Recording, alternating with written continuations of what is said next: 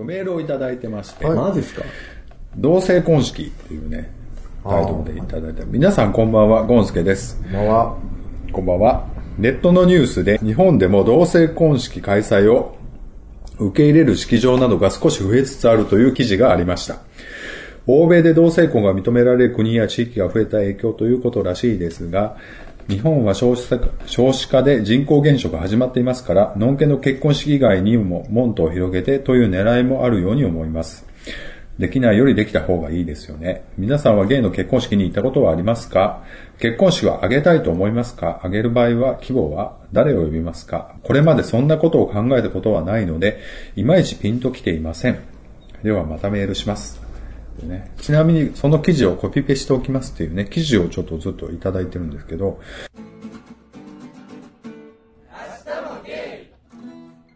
昔あのゲーバーでちょっとそういう、それっぽい披露宴、宴までいかないけどそういう、したちょっと年上のカップルの人がいましたけどね。そういえば。なんかそんなのちらっと思い出しましたけど。うん。てか法的にはもう何もないけど、まあそういうちょっと、ホテルでなんかそういうパーティーやんな、言うたらな。しませんか？みたいなことですよね。まあでも、その、なんていうんですか？今後その、ゲイとか、N、何でしたっけ ?N、L、LGBT でしたっけ、うん。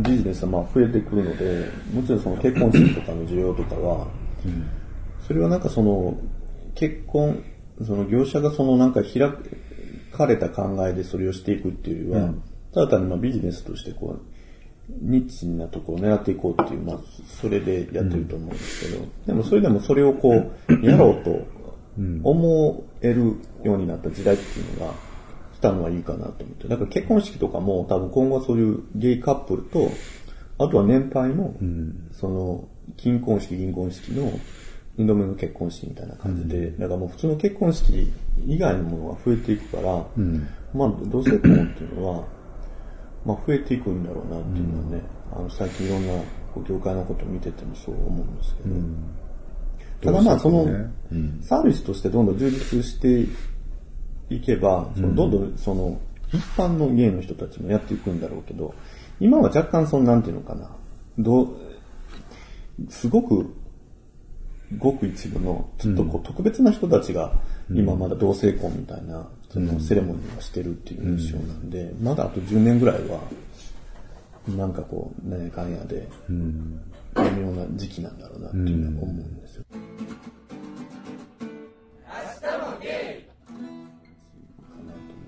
でも、今後多分10年後ぐらいはもっと本当のガチの、もう本当に結婚っていう意味での、っていう風にどんどん変わっていくのかなっていうのは思うんですけどね。うん今はなんかちょっと、わーみたいな。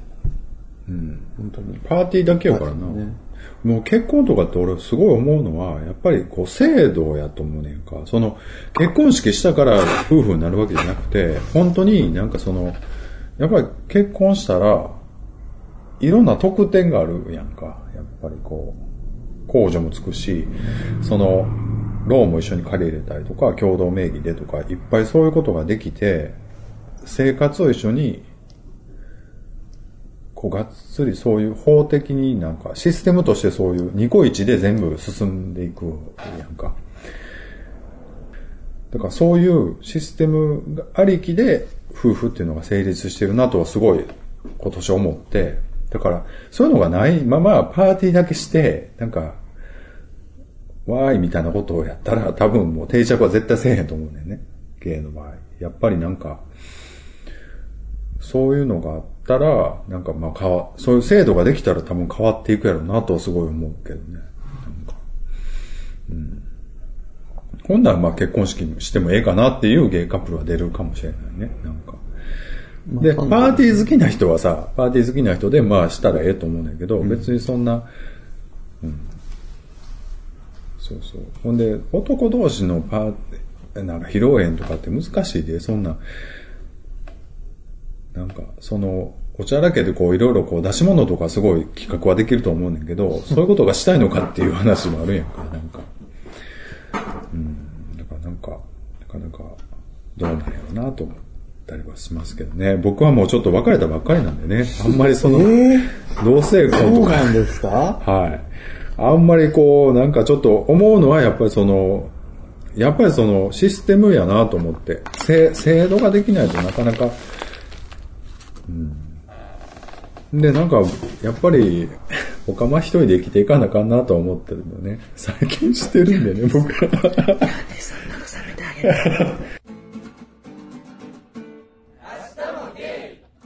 メとかいりませんけどもい。や、僕もだからね、結婚式はすごい大いに賛成なんですけど、そこなんですよ、やっぱ制度。夫婦やからこそできること、夫婦やからこそその、ね、まあ受け継げるもんとか、そういう、やっぱりがないと、結局、うんだからパートナーシップかな。だから貢献制度とかあるやんか、青年貢献制度。だからそういうのをしとかないと、なんか、ダメとかっていうんやったら、んじゃあもうちょっと同性愛者にもそういうの、そういうの一枠作ってもらってもいいかなと思ったりはするね。なんかその、っていうね。まあ、同性婚。まあでもお金儲けはしたらいいと思うんですよ。まあでも、のんけがお金儲けするんやったら、まあね。でもね、別にいいんですよ。そういうのを利用して、同性婚っていうのでビジネスになるんであれば、それで、まあ、まあ、いろいろ、こういう生き方もあるよねって表に出る、あの、ものだし、なんか、それがお金に変わるって、その、何かしらその社会に対して影響力が出てくるわけじゃないですか。お金がそれによって回るっていうことは。やっぱそういうなんか民間からのそういう既成事実みたいなものを、できていくと、なんか社会的になんていうのかな、何のお金になってるかっていうのも実感もわからない存在よりは、もうちょっとなんかそういうビジネスにすごくなんか重きお金ありきなのかないや、でもそれすごい大事だと思いますよ。そうやろうなと思うけど、でも逆にお金にならなかったら動けないっていうのも違うと思うねんか。逆にその制度を求めていくって絶対お金にはならへんと思うねんか。その、うんそのパーティーしましょうよとか、こういう商売をゲーム向けに、同性愛者向けに、LGBT 向けにしましょうよっていうのは盛り上がりやすいから人も動けると思うねんけど、その役所を動かすとかさ、その政治家を動かすとかって、もうお金にはならへんけど、でも制度を変えていこうと思ったらそっちの方もやっていかなあかんから、なかなかその、そこはあるかなと思ったりね。例えば外国から人が来るとかでも、単なるお金がない貧困な人がなんか移民で来たらすごくみんな差別的にな,、なるかもしれないけど、富裕層、各国の富裕層、アジア圏とかが来たら、なんかあんな国あかんとか言いながら、もうお金を落としていく人たちに対しては、それの表記が増えたりとか、なんかその人たちが喜ぶものが増えていって、なんかそれはそれでなんかなっていくじゃないですか。結局やっぱそれで経済が回り出すと、それを受け入れざるを得ないみたいなところがあって、なんかそれとそのゲイとかの環境も、なんかその、なんていうのかな、表沙汰になっていき方みたいなのは、そう、お金が発生してしてるときはすごくい良くて、ちやほやしてくれんねんけど、ちょっと歯車狂ってお金がなくなったときに、てかあれ違うなってなった時の反転のする前に制度を作っちゃった方が勝ちやとは思うねんね。だからそこまでいけるかな、いけるのかなと思って、そこまでの体力が、こう、同性愛者っていうか僕を含めて僕らにあんのかなと思ったりはするけどね。まあでも僕らだけが動くわけじゃななさそうですもんね。今後、そのおかげで、まあお金も回って、で、もうみんなにも知れ渡るようになって、やっぱのんけの人が、この人たちのためにっていう人らもやっぱ出てくるやろうし。どこで共感してくれるかは分からんけどな。お金っていうのは共感しやすいやんか。こんだけ儲かんねやったらやりますよっていう人はいっぱいおると思うねんか。だからそ、そこやんな。お金はすごいとこやんな、そこのね。まあでも自分のね、あの、やりがいの、やりがいっていうか、まあ自分のその、確固たる、ね、お金じゃなくて、そういう、名声とかいうのでもいいとは思うんですよ。こういうことしたんやっていうお金じゃなくてね。そういう人が現れてもいいじゃないですか、のんけの人でもね。名声というか、なんか共感してくれて、あいいよ、お前のためやったら動いたってもええよ、みたいな人をどうやって広げていくかっていうところは、大事にな、大事にはなってくると思うか。そのお金儲けも大事やし、そのなんか、そういうのってなかなか苦手やからね、僕なんかはね。どうやったらいいんでしょうね、それはね。なんか、ある程度認められてくると、ゲイっていうか立場の人がこう社会に貢献していくみたいなことが、表に出ていかないと、でもそれってさ、ゲイっていうの凝り固まるんじゃなくて、いろんなマイノリティを巻き込んで、っていう風に行く方が戦略的には成功するのかなと思ったりするねんけども、意外とゲイはゲイで、なんかなんていうかな、こう排他的な人もおるやん。でもなんていうのかな。意外とだから、音、ゲイの場合ってほら、男やし、まあ仕事も割とそこそこしてたりするから、経済的にも自立してるし、やろその社会的な地位はある程度あったりするから、そんなに困ってないのよね、その、年取るまでは。だからあんまりそんなその、他のマイノリティとかさ、例えば考える、考えなくても、っていう風にはなんねんけど、まあでもなんやろ、難しいわな、でもな。なんかでも、なんかそう制度を変えていこうとかさ、なったら、いろんな人、ゲイだけではそう変われへんから、いろんな人巻き込もうと思ったら、その、ゲイだけの制度を変えるんじゃなくて、やっぱり LGBT もやし、他のマイノリティの人も巻き込んで、そういうこうなんか共生する社会にしようみたいな方に行かないとなかなか難しいのかなと思ったりね、しますけども。何の話でしょうか？いいでしょうか？このダラダラした感じで。まあね。まあ来年僕も一人身なんでね、なんかいろいろしていこうかなって思ってますね。ちょこちょここう入れていって。最最終的に ちょこちょこ入れていこうかな。個人的にお便りもらおう。いやいしょうかメールを。メールをいただいてます。お久しぶりですってメールをねーお。久しぶり。お久しぶり。誰誰明日もゲイの皆さんお久しぶりです。お久しぶりです。どうも。どうも。明日も明日もゲイの皆さんお久しぶりです。生、そんな生振り通ったっけ？沖縄です。あ第100回で最後になってしまうかもしれないのでメールいたしました。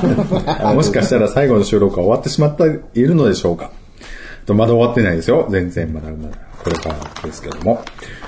ね近況報告からさせていただきます。えーはい近況といっても2、なる3ヶ月前の話ですが、道場仲間でゲイ友達の T さんの家に宅飲みに行きました。あら。まあいいですね。僕はお酒に強いらしく、飲んでも普段と変わらないので、面白くないと言われてしまいました。こちらとしては初めてお宅にお邪魔しましたし、誰かと1対1で飲むのも初めてだったので、十分楽しめました。ちょっとだけ下の話もしました。今度は一緒にカラオケでも行こうと思います。っていうね。話は変わりますが、最近ナインモンスターズで知り合った方に初めて飲み屋に連れて行ってもらいました。他の初対面のお客さんと会話ができて楽しかったです。飲み屋ってこういうところなんだなと知り、いい機会でした。隣のお客さんからお酒をおごってもらったり、店員さん、えー店子さんにカクテルをいっぱいサービスしてもらいました。若さの特典かなと思いました。ところで僕は最近図書館にハマっていて、学校とアルバイトの間の時間等によく利用しています。そこで今、男二人暮らしというゲイの方の書いた辞典を読んでいます。本には作者とそのパートナーの生活の中の出来事等が書かれているのですが、こんな素敵な恋愛がしたいなと思いながら読んでいます。今は学校と就活とアルバイトで余裕が持てないのですが、えー質問ですが、皆さんは同性愛に関する本を読んだことがありますか？また、おすすめの本はありますか？同性愛に関係しなくてもいいです。あればぜひ教えていただきたいです。それでね、明日もゲイは本当に100回で終わってしまうのでしょうか、僕はこのポッドキャストで皆さんにゲイについて多く教えていただきました。なんか申し訳ない。本当に申し訳ないですね。ね勝手ながら皆さんは僕の先生だと思っています。これからも明日もゲイが続くことを、また終わってしまってもいつか復活することを期待しています。長文、えー長打文失礼いたしました。ね、ありがとうございます。もう最初ありがたいねあらあらた、あの、あきら、あきらめ謝らないかんですよね。ねすいませんこんな、芸の中でもちょっと、ちょっとね、もう端っこの端っこのもう割と崖っぷちみたいなことですけどもね。底辺の泥そすくったみたいな3人をね、そんな先生や言うねて。ね僕ね、これちょっと思ったのが、こう初めて行った飲み屋で、店、店子からカクテルを一杯サービスしてもらったってことは、相当可愛いと思うんですよ。あら、沖縄さん。あら、これ、あります？これ。もう、あ私もね、その2行ぐらいに、あ、あら、沖縄これね、ちょっとね、唾つけられたね。これはちょっとは入ってほしいっていうか。もうね、あき、沖縄さんね、あの、年明けか年末の、うん年末年始の正月、うん、沖縄でさ、あんた正月どうしてんのよ、とか言って、いや、実家でゆっくりしてるんですよ。えーそうなん、バイトは？とか言って、いや、バイトちょっとお休みしてました。ああ、そうなんや、うんみたいなえ、どうしたんですか？って言って、いや、ちょっとなんかバイト取りへんやんか、みたいな。いや、僕は、みたいな、いや、もう全然もう立ってるだけでええから、みたいなね。本もうで、ニコニコしてくれたらもうそれでええからって言ってね。お笑い担当は私がするから、みたいな。もう見えたね、これね。当。でもね、空手してるんでしたっけ？うん。そうそうそう。格闘技ねね。空空手みたいな格闘技ですわ。来まあ週、あね。の、こんなデビューしたての、空手をやってる若い子、可愛い子が来ますみたいなのが、営業メールで回るんで、まああるよね。回るよ。で、来るのよ、それで。来る。行くのよもうほんまにね、だからね、僕がおすすめするのは、えっとね、半年だね。半年で辞めるんやったらもう入ってください、ぜひ。もう入る手になってます うん。そんな話一切出てきてない。い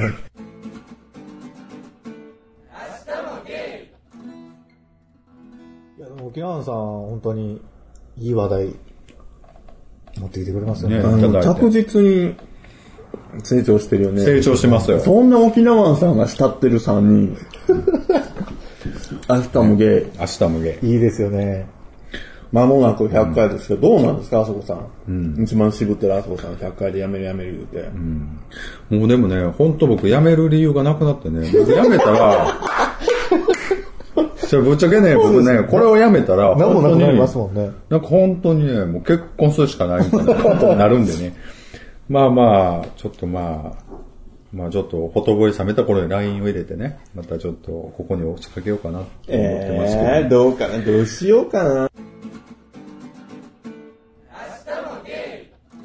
すごいな、沖でね、おすすめの本とかっていう話があるんですけど、あんまり読まないでしょ？読まないっていう僕あのね、あの、あそこさんに借りて、ずっとここに一冊本をね、入れたままなんですよ。はいまだ読んでなくて。これ。じゃじゃん。何でした？っけ？あ、箱の中ね、この原成瀬の箱の中っていうのは、そうそうそう、あ、これでもおすすめ。僕ね、ちょっと本、最近全然読めてないんですけど、おすすめの本があるので、ちょっと書いてきたんで、言っていいでしょうか。はい。僕ね、小説が好きなので、小説が多いんですけど、えっとね、福島二郎っていう人の、陰月っていうのと、三島由紀夫、剣と勘、えっとね、剣と、えっとね、剣と勘紅かな剣と勘紅かなえ剣とか勘紅って書くんですけど、福島二郎って、あのー芸の人で、えっとね、学校の先生かなんかしてて、ほんで小説家になった人なんですけどね。ほんで、もともと、えっとね、ちょっと芸なんですよね。で、三島由紀夫と、ちょっと、付き合ってたんですよ。っていう人なんですけど、その三島由紀夫との思い出を綴った、ちょっとなんかノンフィクションっぽい、そういう、ちょ自伝っぽい本と、あとは小説集みたいな、短編集みたいな、陰月っていうのがあって、もう両方とも絶版なんですけどね。多分アマゾンとかで買えると思うんで、もし、あ、と、図書館とかにも、あ、図書館には、三島由紀夫のやつはないかもしれないけど、なんかちょ遺族から差し止めを食らって、あのなんか、販売停止かなんかなったかな？なんか、今残ってる分だけで。残ってる分か、あの、古本屋とかに行ったら、みたいな感じなんですかね。でもその短編集は結構面白くて、その昔のゲーバーの雰囲気とかが小説で書いてあってね、なんか、もっと評価されてもいいなと思う人の一人ですかね、福島二郎は。まあぜひ機会があったら読んでほしいなっていうのね。あと前から言ってる中村明のリオとタケルはまたぜひ読んでくださいっていうね。読みました？読んでないよね。本当になんか。忘れるんですよ、いつも。僕本屋さんちょくちょく行くんですけど、いい話なんで。これはあの、あの、ルポルタージュなんで、あの、フィクションではないんですけど、まあいい話なんで、ぜひ。でね、あと小説なんですけど、僕ミステリーが好きでね、あの、推理小説みたいなやつが好きなんですけど、中井秀夫の虚無への供物っていうのがあるんですけどね。これがおすすめというか、まあ一回読んでみてほしいなっていうやつでね。中井秀夫もゲイなんですけど、はい。普通の小説なんですか？普通のあの、サスペンスなんですけど、あの、ゲイバーとか、ゲイが出てくるんですよ。うん主人公がゲイなんですけど、で、あ割とあの、ゲイバーとかも出てきて、結構面白いんで、虚無への供物とかぜひ読んでみてください、みたいなことですね。はい。ありますか？おすすめの本とか。あと、ブロークバックマウンテンの原作本とかもいいですよ。あれ。映画よりも全然、あの、映画の方が割とマイルドになってるんですけど、原作の方が割とちゃんと書かれててね。あとね、もう一つメールがあるんですけど、これはちょっと紹介していいのかどうか迷いますけど、メールをいただいてますけども、ゴンスケさんからちょっといただいて、この間いただいた中折れっていうね、いただいてね、皆さんこんにちは、ゴンスケです。こんにちは。最近、過去セフレとあら、ん？エッチをすると途中で慣れてしまい、テンションも下がってしまい、途中で終了してしまうことが続いています。ん？セフレ？年のせいかな？これがいいってやつなのかな？と思うようになり、ネットで調べてみるといろいろなことが書かれていて、どれもその通りだと思うし、違うようにも思いました。で、昨日彼氏と久しぶりにエッチをしたら、中折れせずに最後までいけました。まだまだ大丈夫なのかな？と感じて、その時はあらあらゆる面でほっとしました。皆さんの息子はまだまだ元気ですか？ではまたメールしますっていうね。メールをいただいてますけども、まあ、いっぱいハテナが飛んでますね。まあまあ、セフレっていうか、まあちょっと素敵なフレンドがいはるんですね。まあでも泣いてしまうってね、僕ね、でもね、あの、コックリングをつけたらいいですよって言われましたね。あの、昔。もしな、中折れするようだったら。う ん何の顔なんですか？今のキャンディーさんがすごい顔つきで僕を見たんですけど。っていう話ですねさんの。セフレ問題について。いや、まあそこでしょうね、まず。そこですか？僕はそ、それどうでもいいんですけど、別に。えー、でもい、あの、ほら、前、兵庫の彼と付き合ってるって、でもそんな長い感じじゃなかったですよね、付き合って。いや、その期間はわかんないんだよ。でも彼氏ともエッチはするんですよ。だからそれは彼も割と若い感じでしたよね。若い感じでしたね、でもね、彼は。あら、ゴンスケさん。結構やり手なんですかね。やり手ですね。さらっとぶっこんできはったから。羨ましい。これはでも妄想かもしれないしね。事実じゃないかもしれないから、それはそんな僕器用じゃないんでできないですけど。中折れしはる。中俺。なんで 急になんか中折れするほど入れないでしょ。いやそうなんですよそこなんですそこですよね。しないでしょうん、ガンガン掘らないでしょ、だって。そうですね。そこですよね。もうエッチなんだね。もうそう、頬杖ついて言うたよ、頬杖ついてつぶやきましたよ。ねもう何年ないっていう話ですもんね。まあ、中折れは、だからコックリングしてください。っていう僕のアドバイスです。雑。えー、もうコックリング、相手がコックリングしてるとかちょっと引くわ。ええ俺全然別に、逆に猫の子がコックリングしててほしいくらいの感じです、僕。えー、えなんで？あかんの？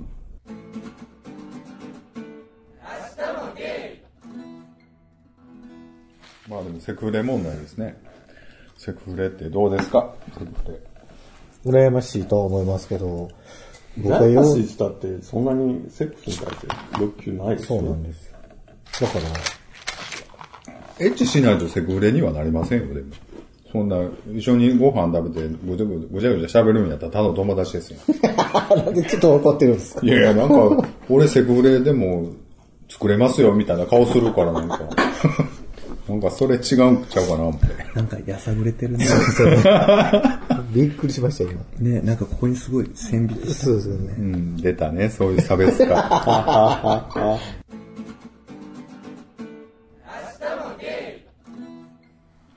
日はありがとうございました。ありがとうございじゃあまた、はい。あ、お便り募集をちょっと、そうですね、さい一応、一応ね、100回、次収録100回なんで100回のコメントとかいただきたいなそうですよね。例えば、あの、なんか今の感じだったらやんわり続いていく感じです。そうですね。なんか次の、もうこのメンバーはいらんのちゃうか、みたいなね。もういいんいや、ちゃうか。ほんまぶっちゃけこの人はいるんですかみたいな。ちょっとあでほんで、新しい人、こんな人が私入った方がいいんじゃないか、みたいな。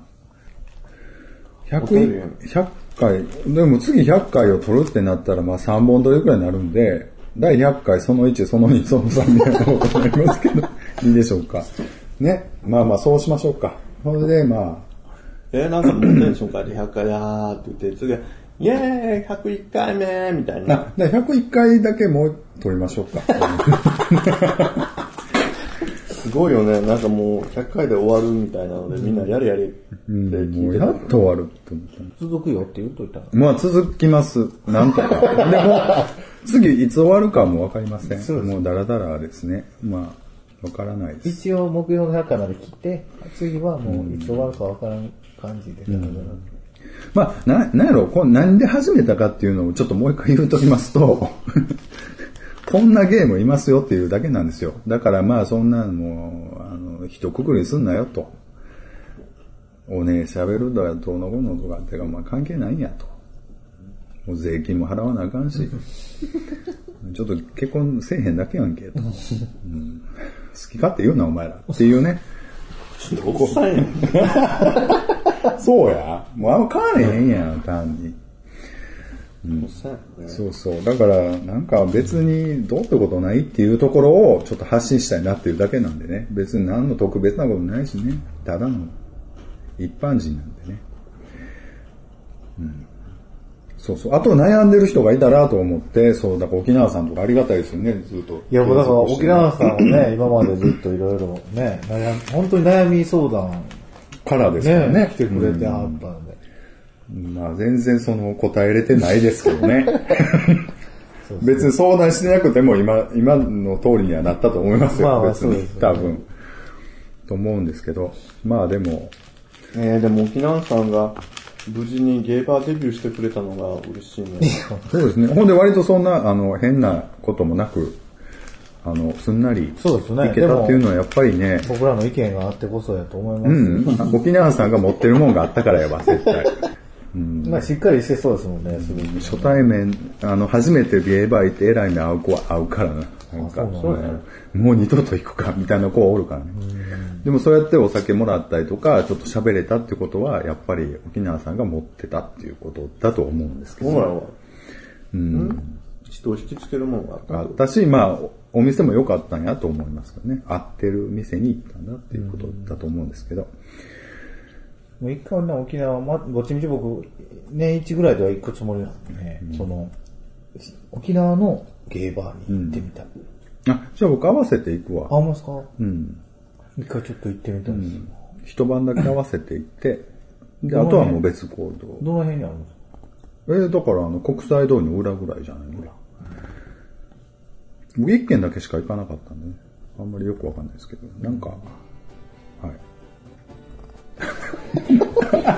実はね、ビーチさんも寝てるんで、ちょっとまあそろそろこの辺で、まあ、ぜひまた次回お便りお待ちしてます。はい。みんな待ってありがとうますございます。